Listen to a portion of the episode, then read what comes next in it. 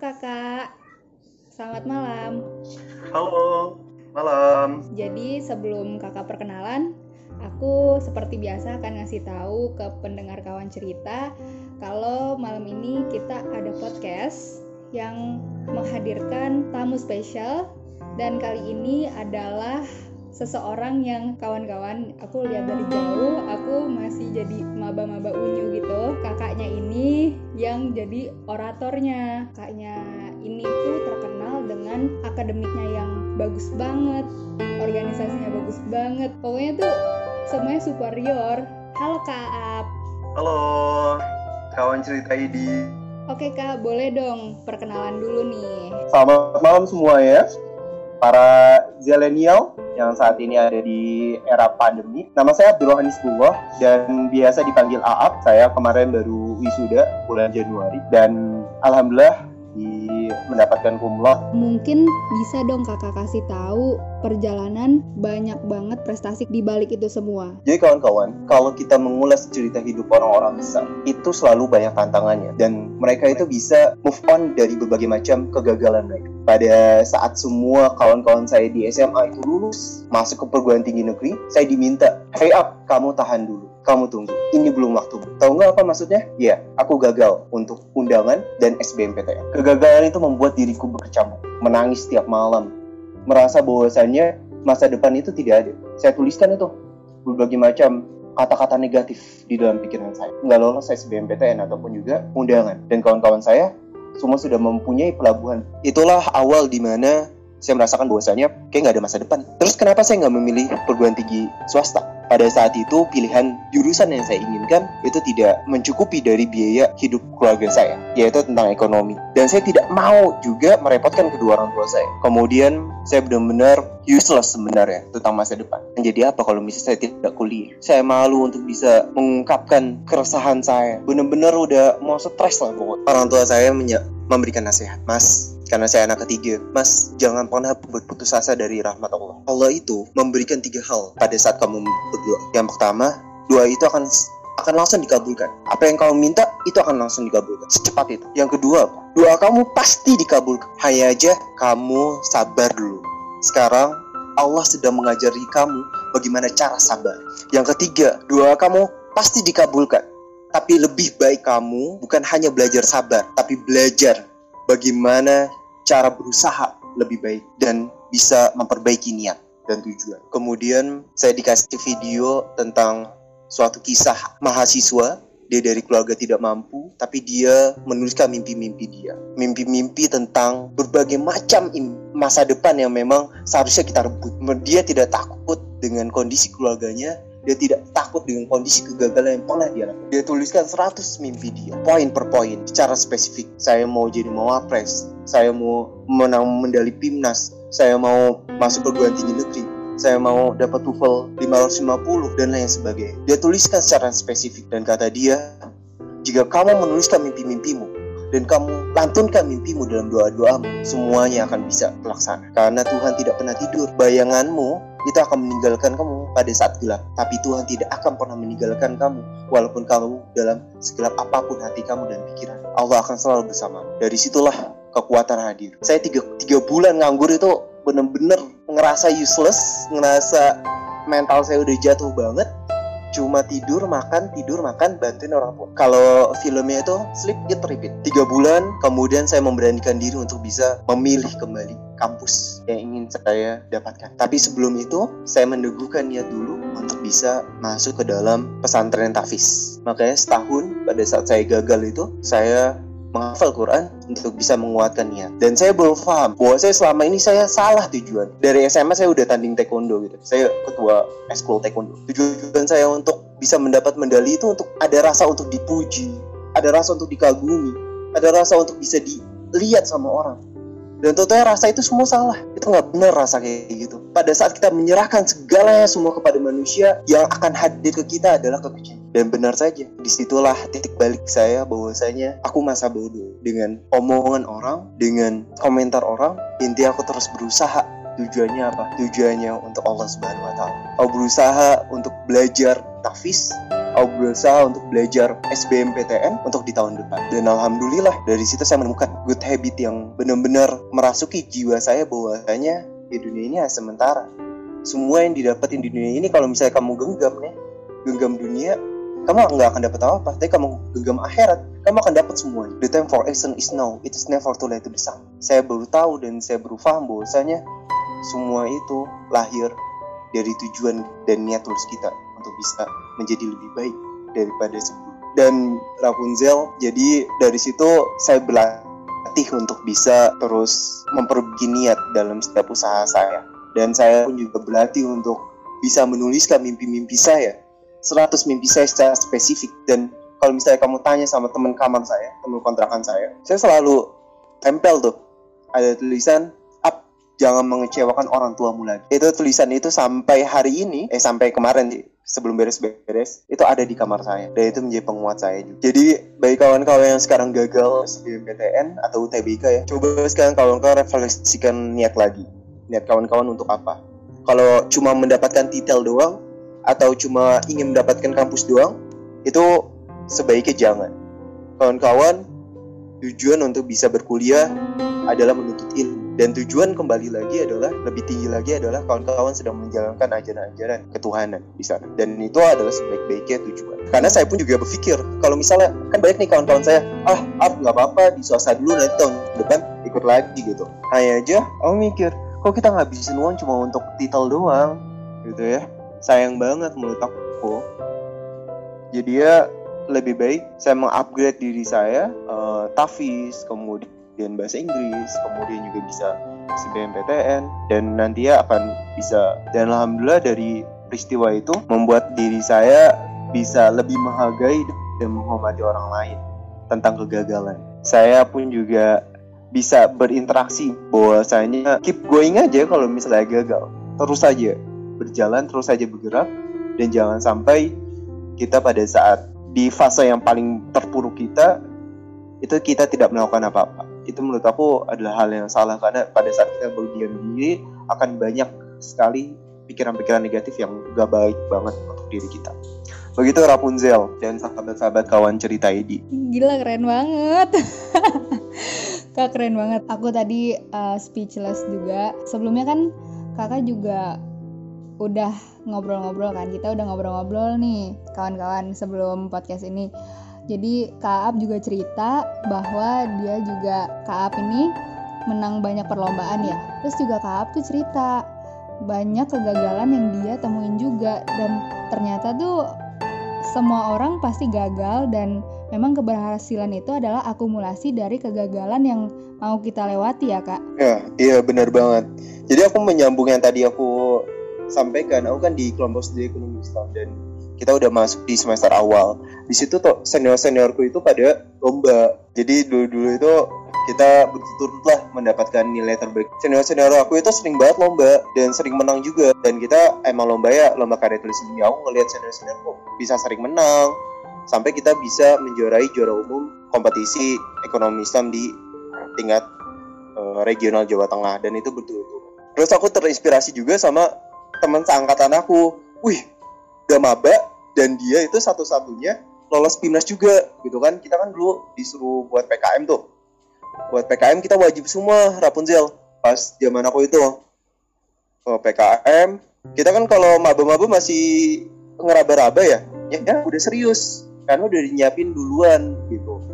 Dan dia lolos PIMNAS di situlah triggerku. Dia aja bisa padahal dia lebih muda daripada aku. Aku kan udah ibarat dan gak naik kelas lah setahun gitu. Yaudah dari situlah aku tanyain eh gimana sih uh, bisa lolos PIMNAS bisa lolos LKTI karena aku udah coba lima kali LKTI esai aja nggak lolos esai loh. Esai kan cuma 500 kata ya. 500 kata aja nggak lolos gitu. Terus kan aku tanya boleh dong ngajarin dong? Yaudah abis itu dia diajarin namanya Rahmat Fitriansyah. Dia uh, konting ekonomi Islam. So aku diajarin ini up ini loh kalau format PKM itu kayak gini. A B C dan D. Kalau format esai kayak gini. Kalau misalnya LKTT kayak gini. Dibimbing tuh aku sampai nangis nangis ngebuat kayak gitu. Kenapa nangis? Karena totalnya emang nulis itu susah gitu. Awal-awal nulis itu susah. Uh, sempat nyerah dan untungnya ada senior yang membantu juga. Yaudah apa kamu di bagian. Yang paling enak itu sebenarnya bab 4 karena bab satu kan latar belakang itu harus butuh baik referensi. Bab 4 ya udah aku di bab 4 aku tulis tulis tulis totalnya dari tulisan aku yang direvisi 90 persen. Kayak nggak ada gunanya banget aku tulis kenapa gitu? Oh iya udah gak apa pengalaman pertama. Dan alhamdulillah yang setelah aku beberapa kali gagal itu lima kali itu bisa lolos. Lolos dulu. Kemudian setelah yang kedua baru nih aku udah pede. Oke aku ajak adik kelas sama kakak kelas. Baru alhamdulillah di situ bisa ke unsut bisa ke ITS habis itu bisa ke jadi ya itu proses. Begitu juga taekwondo. Kalau misal Rapunzel tahu di taekwondo itu aku sebenarnya melampiaskan berbagai macam emosiku di sana. Jadinya kalau misalnya capek di organisasi jadi ya nggak uh, terlalu stres banget lah di organisasi ataupun juga akademik kan. Maka dari itu pada saat ada pertandingan di Ponorogo Cup itu kan tingkat Semarang saya udah serius nih saya ingin mendapatkan medali emas di tingkat Semarang pertama kali. Kita latihannya tiga bulan Rapunzel latihan tiga bulan dan yang kamu harus tahu adalah pertandingan di taekwondo untuk sampai ke final itu tidak lebih dari 10 menit. Jadi kita punya tiga partai satu partai itu satu pertandingan itu cuma tiga menit. Kita latihan seminggu itu tiga kali seharinya kita latihan tiga jam. Jadi lebih banyak latihannya dibandingkan pertandingannya. Dan saya belajar dari situ juga oh iya berarti emang kita lebih banyak latihannya gitu lebih baik prosesnya. Yang nentuin hasilnya yang di atas saja kita tujuan untuk proses dan proses itu harus dijadikan sebagai ladang ibadah. Saya selalu bilang kepada diri saya up nggak apa-apa up kamu capek. Up nggak apa-apa kamu bangun pagi untuk belajar gitu. Uh, manajemen sains dan lain sebagainya itu. Up nggak apa-apa kamu latihan sore gitu kan. Atau latihan juga nggak apa kita ingin terus memperbaiki diri kita. Karena kan kita diminta untuk bisa menjadi lebih baik daripada sebelumnya kan? Nah dari situlah saya belajar untuk bisa bersosialisasi juga. Dari aku dengar juga prestasi dan juga semacamnya udah aku ulang-ulang dari tadi. Nah aku mau tanya nih prioritas hidup kakak tuh sebenarnya apa ya? Kalau dari passion. Oh ya sebelumnya mungkin kakak juga bisa kasih tahu passion kakak tuh apa dan kenapa kakak bisa mencapai banyak hal dengan passion ini gitu. Yang harus kita pahami adalah passion itu tidak harus satu dan banyak gitu. Dan yang kedua adalah passion itu bisa dipaksakan, bisa memantaskan, dipantaskan, ataupun juga dengan sendirinya ada. Jadi ada dipaksakan, dipantaskan, dan dengan sendirinya ada. Passion ya. Aku di taekwondo, itu tadi nggak suka taekwondo. Tapi karena aku dipaksa untuk sama orang tua aku, up nih, kalau misalnya kamu nggak mau cengeng, kamu datang dianterin. Dianterin tuh, dianterin dibimbing tutuk tutuk tutuk ke tempat latihan. Tiap hari tiap hari tiap hari tiap hari tiap hari. Hingga aku merasa terbiasa dari situ. Aku merasa senang dengan taekwondo. Padahal tadi dulu capek banget. Habis sekolah kemudian sekolah kemudian latihan. Itu karena dipaksa. Ya. ada yang dipaksa berarti ada faktor eksternal yang memaksa. Atau kalau kawan-kawan yang bucin dipaksa tuh jadi nge-review kopi kafe terus kafe terus sampai kawan-kawan oh iya nikmat juga ya nge-review kopi nge-review kafe gitu atau jadi vlogger gitu karena ada pihak eksternal yang memaksa itu. Yang kedua adalah dipantaskan. Kawan-kawan memantaskan diri dikarenakan kawan-kawan merasa serak merasa cocok berbagai faktor yang ada. Dan terutama adalah faktor internal kawan-kawan gitu ya dipantaskan gitu oh ya passionnya. Nah dari situ kan kawan-kawan serak gitu karena ada lingkungan yang memang tumbuh. Dan saya sangat bahagia bagaimana uh, di di FEB itu bisa tumbuh gitu. Atau di lingkungan keluarga oh di di keluarga itu jadi para uh, pada jadi pengusaha kawan-kawan akan dengan sendirinya untuk jadi pengusaha. Gitu. passion saya uh, saya adalah pertama adalah tadi saya perlu memaksakan diri karena itu saya butuh itu. Yang kedua saya memantaskan diri karena memang itu penting bagi saya. Dan saya dengan ngalirnya sendiri karena memang ya saya suka di situ. Dan dari tiga hal itu terkumpullah organisasi. Dan atau wadah ya wadah untuk berkembang. UKM Taekwondo. Saya eh dari SD sampai kuliah itu taekwondo. Kemudian juga rohis. Kemudian juga bem komunitas. Dan di situlah saya berkembang dan totalnya asik juga bahwa saya pada saat kita passion sesuai dengan tadi ada memang terpaksa dipaksa karena memang kita butuh itu dan memang ada yang dipaksakan kita merasakan bahwasanya ini penting untuk kita dan passion itu yang menjadi lingkaran kebaikan bagi diri saya sendiri. Terus nih kak, menurut kakak berarti passion kakak ini tadi ya kak untuk berkontribusi sama orang lain, terus belajar, terutama dari organisasi dan akademik ya kak. Dua itu nggak sih yang jadi passion kakak banget? Iya, benar. Um, terus kak, menurut kakak wajib nggak sih untuk punya passion? Dan kenapa orang harus punya passion. Intinya kita passion itu adalah bagaimana kita bisa menyalurkan tadi, menyalurkan apa yang penting bagi kita, apa yang apa kebutuhan kita dan apa yang kita sukai.